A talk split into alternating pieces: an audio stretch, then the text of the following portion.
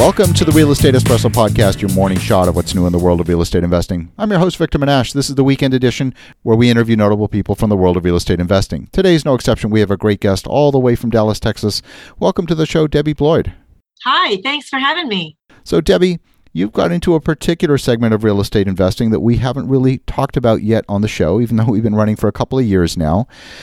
Give us a little bit of your backstory and how you got into this particular segment of reverse mortgages, reverse transactions. Well, you know, I've been in the money business for about 22 years doing mortgages, but what I found was that people needed kind of a holistic approach to their finances. They needed someone that understood insurance, so I have that background. I they needed someone to talk to them about mortgages, and when you talk about mortgages, you're looking at their bank statements, you're looking at their investments, really how they handle themselves in the financial world. I got into reverse mortgages because a lot of seniors are running out of money. Retirement's expensive, and a lot of people did not plan appropriately, and then things just happen.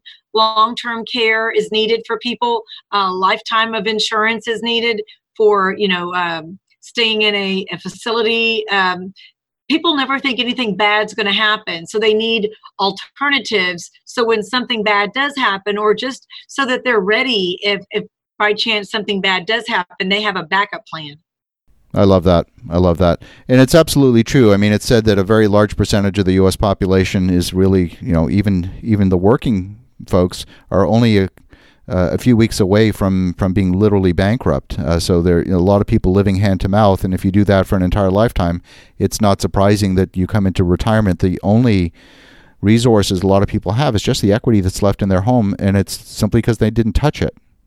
Right. They they left that alone because we were I guess, born to believe that you've got to pay off your house. If you could just pay off your house, everything would be fine. But that's not the case. You know, as people are trying to figure out how to make ends meet, where they come to financial people like myself to make sure that they can make those ends meet. And if not, what can I do to reshuffle their finances to make that an, an option? So, what I find myself doing is either um, taking care of people that are about to lose their homes, or I'm taking care of people that have a lot of money and they're simply restructuring. Very few people don't need a reverse mortgage. Um, you can be smart and need a reverse mortgage, rich and need a reverse mortgage, and then just barely getting by and still need a reverse mortgage. So, why don't you break it down for us and define actually what a reverse mortgage is? I know some of our listeners will know, but not everybody. So, make sure no listeners are left behind. Uh, and then talk about some of the different forms and formats of these uh, financial instruments. Sure. A reverse mortgage is an FHA product, but now other companies have gotten on the bandwagon and created their own products, typically from people from 60 or 62 uh, years of age and up. Um, you have to have a lot of equity in your home, so at least 50% equity is desired in order for you to get money out. Now, a reverse mortgage does not mean that you do not own your house anymore.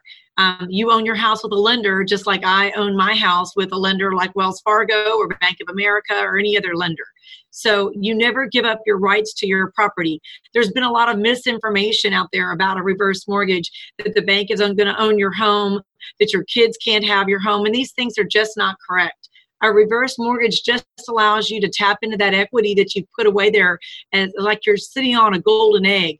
The only way you can get your equity out of a house is either do a cash out refinance where you're still making payments on that house or to do a reverse mortgage if you're of the right age. And that way you have access to that money if you need it. You don't have to take it if you don't need it, but if you need it, it's there. So, what is the mechanism? You're obviously increasing the loan balance uh, and reducing the amount of equity if you're withdrawing funds from the equity side of the equation. What's what's the mechanism? How the, how does it work? Well, well, the, the way the reverse mortgage works is that you have two loans. You have a loan for the cash that you get out at one interest rate, and you have another interest rate loan um, that stays in the house. And the house basically starts paying for itself. So qualification for a reverse mortgage is actually on the house, not so much on the person. So you can have uh, not so great credit. You can uh, not be able to have a lot of credit, um, or salary and be able to do a reverse mortgage. That's why it's so attractive.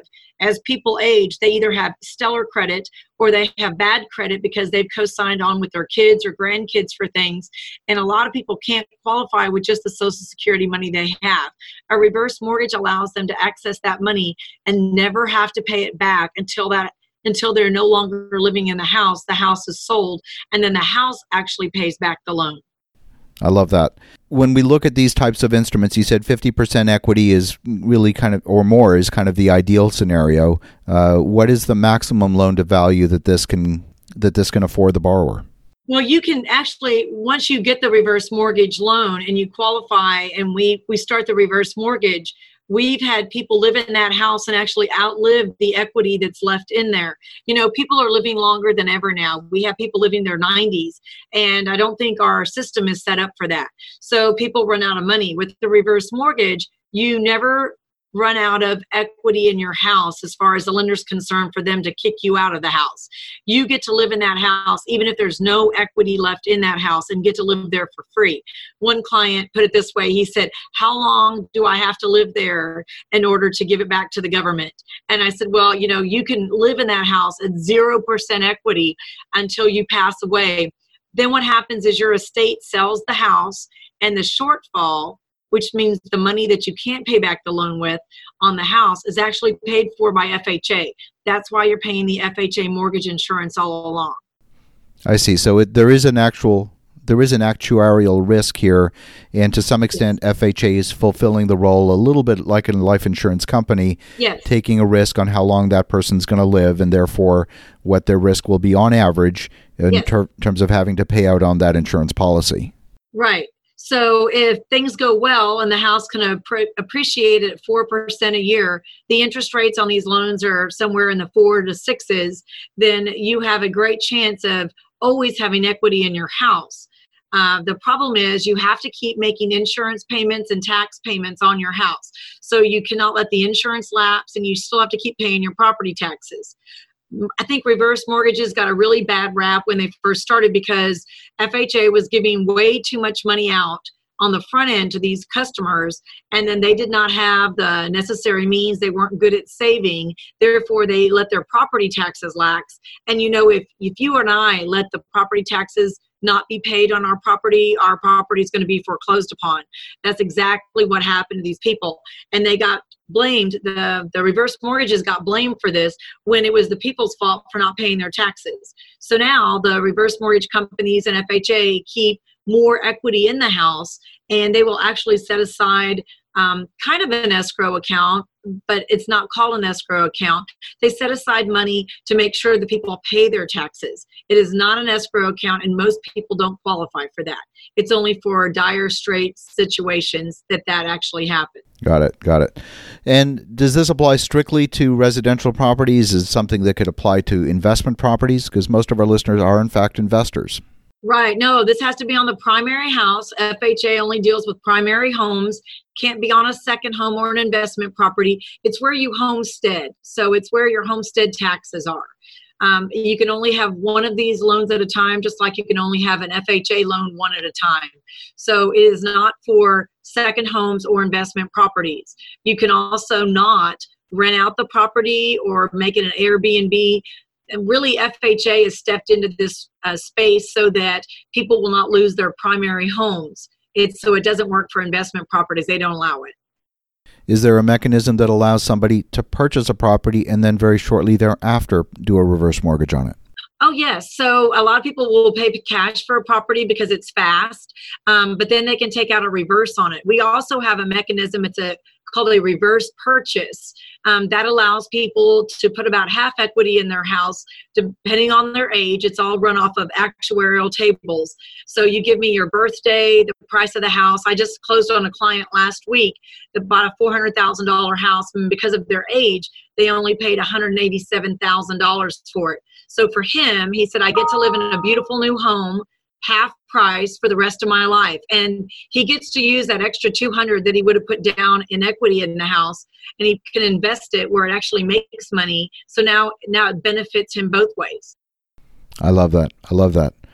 So debbie if folks want to learn more if they want to get in touch what's the best way Um, I have a cell phone number that I'm attached to, like everybody is at this time and day and age. My cell number is 979 220 3018. And I've also got a website. It's called Money Strategies with Debbie. Dot com. You can find me on there, contact me, reach out, email me, and I'd be happy to uh, work with anyone and, and explain this to family members, financial planners, CPAs, CFPs, anyone that uh, helps you with your money financial situations. Terrific. So, for the listeners at home, definitely reach out to Debbie at moneystrategieswithdebbie.com. And in the meantime, have an awesome rest of your weekend. Go make some great things happen. We'll talk to you again tomorrow.